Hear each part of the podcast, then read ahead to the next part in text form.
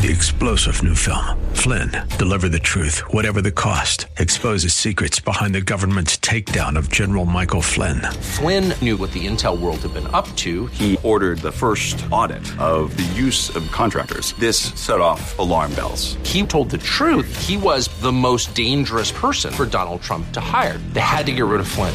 Flynn, deliver the truth, whatever the cost. Available now. Watch it today. Go to salemnow.com. Salemnow.com.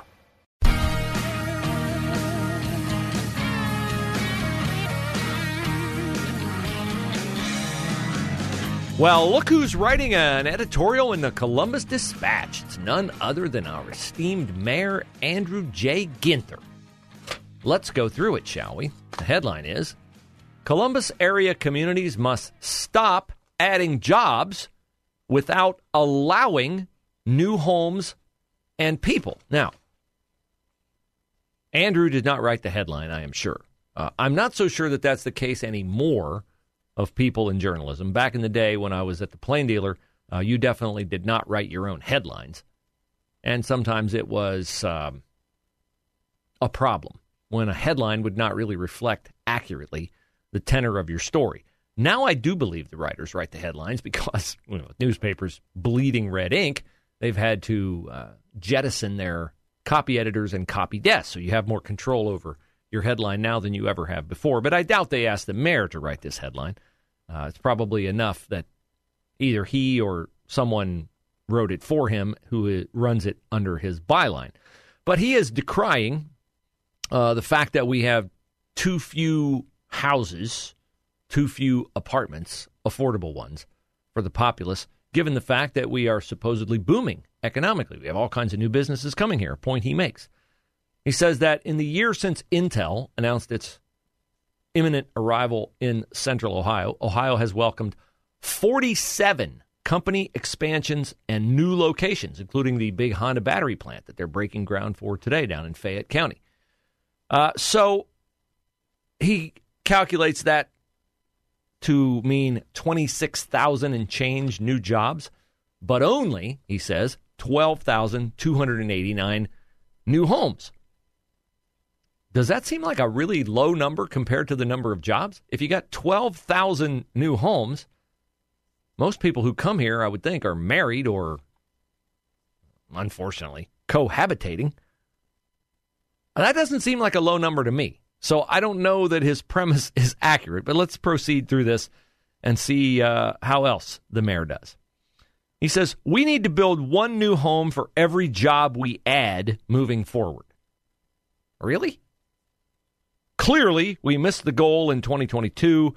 We are on pace to miss it again in 2023. Who was mayor in 2022? Oh, he was. Who was president in 2022? Oh, his Democratic buddy Joe Biden was. Uh, underbuilding housing, Mayor Ginther continues, has consequences. In 2022, who was mayor again? Oh, he was. Rent for a two bedroom apartment rose more than 13%. Let's stop right there. In 2022, rent for a two bedroom apartment rose more than 13%. Can anyone think of a reason why apartment rent rose 13% in 2022? What causes things to go up? Lack of supply relative to demand, right? So, why would we have had too few apartments and a greater demand for apartments in 2022?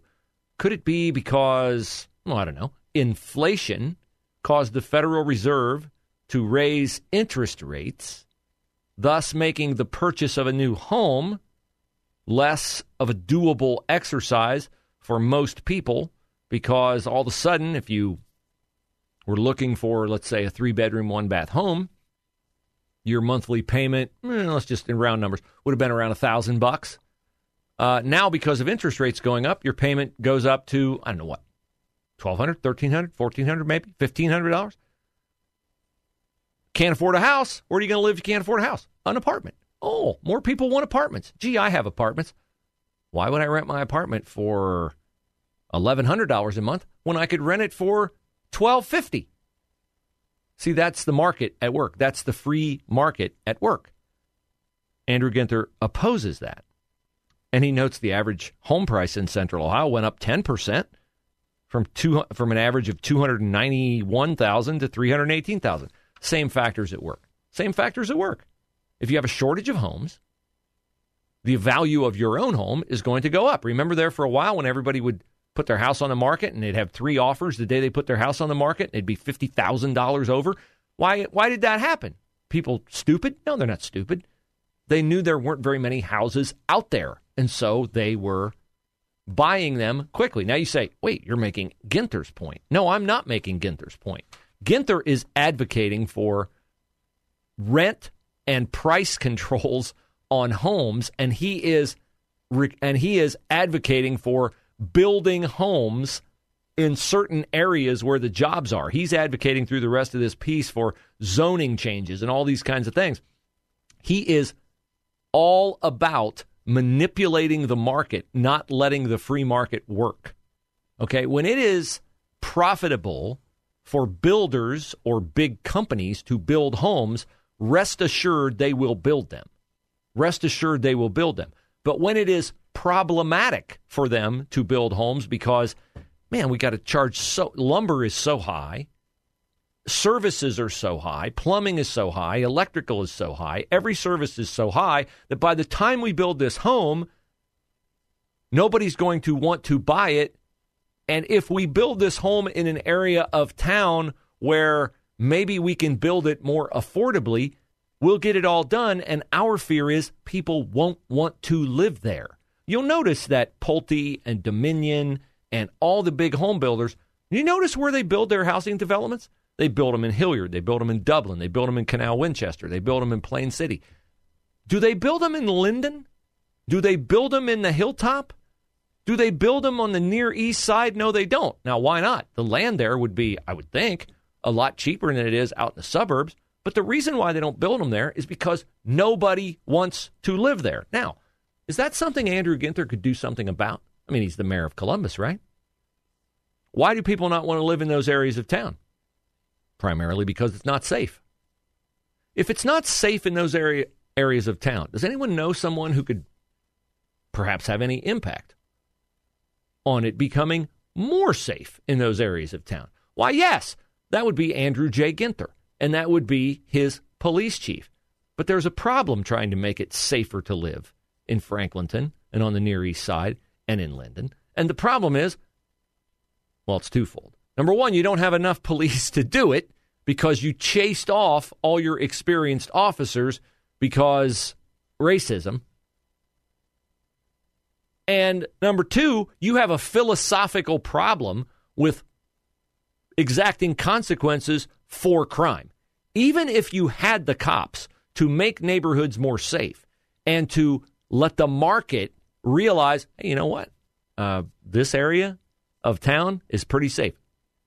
This area of town, they've cleaned it up. This area of town is a place where we might build homes because look, if they're working downtown, I mean, coming in from the hilltop, you can't get any more convenient, right? Boom, right down Broad Street. Bam, you're at work. But that's not happening because crime in the city of Columbus is driving people where? Not to the inner city. It's driving people farther and farther and farther out. And it's driving the home builders farther and farther and farther out because they want to get away. They want their families to grow up someplace where it is safe. So, this editorial, it makes some points that, you know, you could look at and say, hmm, boy, that's a problem. We're not building enough homes. Well, the reason why we're not building enough homes is because market conditions caused by democratic policies have taken the incentive away from home builders to build homes in certain parts of town. I've, I've, told you before, I live out in Madison County in the little village where I live right now. There are four, four major developments under construction. Why do you think there are four under construction in the little area where I live? Because about five years ago, Dominion came in and thought, let's try building a development out here. And they had a three year plan to develop that particular area in three phases. What happened? All three phases sold out in the first year and a half. So, what signal went up to home builders all over central Ohio? Wow, that area is hot, man. Let's go in there. Let's build one. So, they're building one here, there, there, and there. The market attends to these kinds of issues. But if you're in the mayor's office, rather than telling people, you need to build it here and you need to make it affordable, if you're going to impose your will on the ability of private enterprise to make a profit, they're going to ignore you and they're going to go where you're not going to constrain them in the way that you are.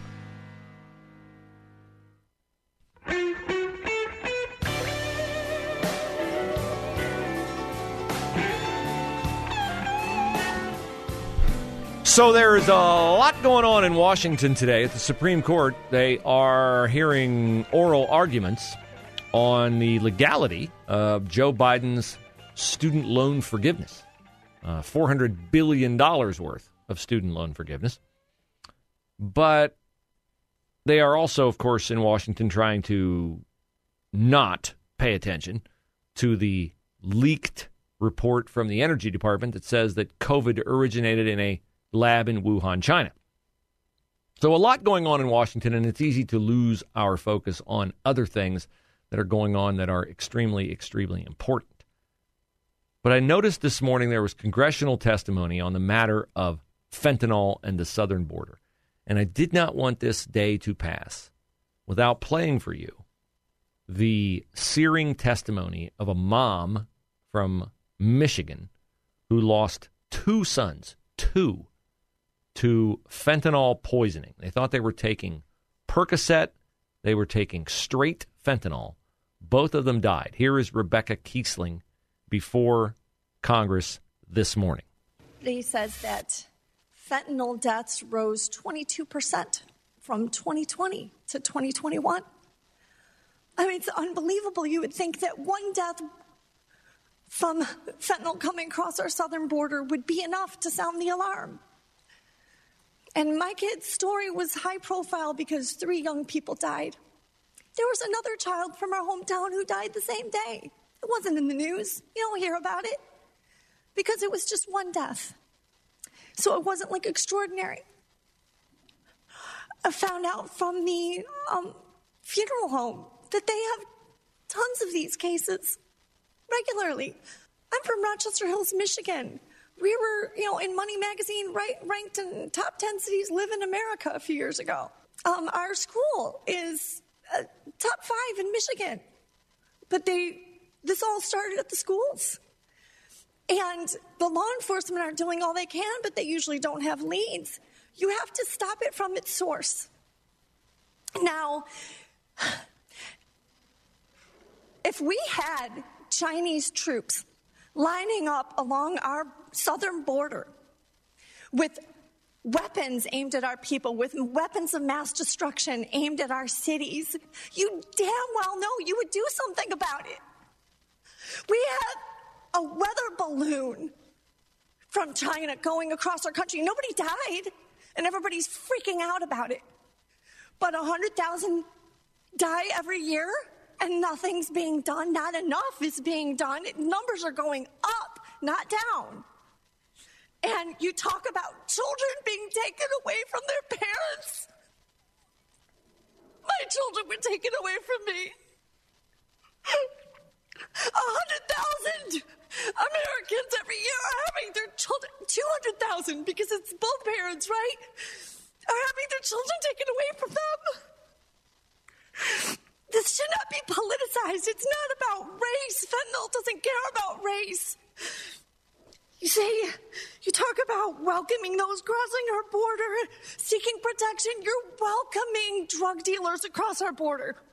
You're giving them protection. You're not protecting our children. I'm in support groups on Facebook with there's thousands of parents who have lost their children. Every day, faces are added. It's dehumanizing, it's demoralizing. And she went on and I played that for you because it's easy to get desensitized to the headlines. I mean, every single day it seems we get, ah, thousand pounds of fentanyl seized, 500 pills seized. These are real people. It's been said every town's a border town, every town is a border town. I know someone who lost their son because they got addicted to opioids after a surgery. These two young men that she's talking about, her sons, Kyler and Caleb, 18 and 20 years old, uh, their addiction started supposedly innocent enough with vaping. Then they started taking Xanax in the ninth grade. They began abusing drugs. Their parents called the cops repeated times, trying to get them arrested, trying to get them jailed, trying to get them away from these drugs until eventually, in July of 2020, they and a teenage girl were found in a hotel unconscious, and all three had overdosed. They had taken what they thought, as I said, were Percocet, painkillers, opioids, and it was all fentanyl. And they died. Now, I know it's very easy to look at somebody who's addicted and say, well, that'll never happen to me. But there are myriad stories out there of kids who took something that was apparently innocuous, seemingly harmless, and the pill was tainted. They had no addiction and they died. And I think it's important to listen to the pain in her voice and to understand that the Biden administration knows this is going on. One of the guys sitting there for that testimony today was Bennie Thompson, the longest serving African American representative in the House of Representatives from Mississippi. You know the name Bennie Thompson. You've seen Bennie Thompson on the news. Have you seen Bennie Thompson invested in getting the fentanyl crisis solved? Is that what Bennie Thompson has been super duper interested in over the past year and a half? No. You know what he's been super duper interested in? He's been super interested and heavily involved and talking about the dangers of Donald Trump and the January 6th insurrection.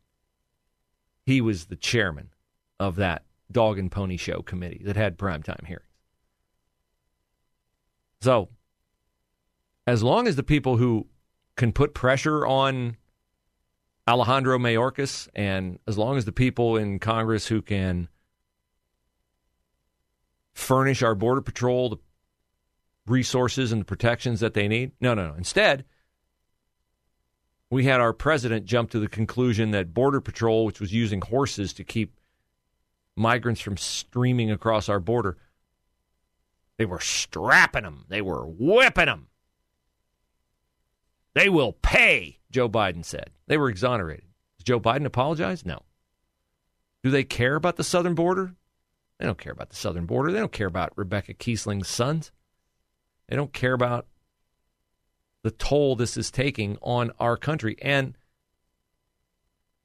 I still think we are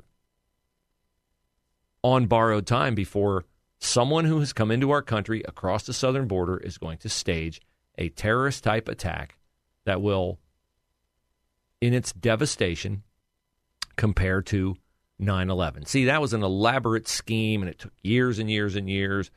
And uh, Muslim extremists had to masquerade as people who wanted to be Americanized and get their pilot's license and learn how to fly planes. It's going to be a lot easier the next time. It's going to be a lot easier the next time. We just let them walk right across our southern border. We'll probably give them a cell phone and a hotel. We'll probably bus them to the city they want to go to. Meanwhile, more American kids will die because the Biden administration, they just don't care. They don't care. Her tears will stick with you, but not with them. Our little brother says the word dodo word 40 times a day. Three star general Michael J. Flynn, head of the Pentagon Intelligence Agency, knew all the government's dirty secrets. He was one of the most respected generals in the military. Flynn knew what the intel world had been up to. He understood its funding. He ordered the first audit of the use of contractors. This set off alarm bells. The explosive new documentary, Flynn, Deliver the Truth, Whatever the Cost, uncovers the facts behind this scandal. Flynn told the truth. He was the most dangerous person for Donald Trump to hire. I find out the worst enemy that I'm going to face in my life is right here in America. They took my assessment and they wanted me to change it. And I was like, I'm not changing it. They had to get rid of Flynn. With in depth interviews, archival footage, and never before seen personal records of the man behind the headlines. I just felt like I was drowning. Flynn, deliver the truth, whatever the cost. Available now. Watch it today. Go to salemnow.com. Salemnow.com.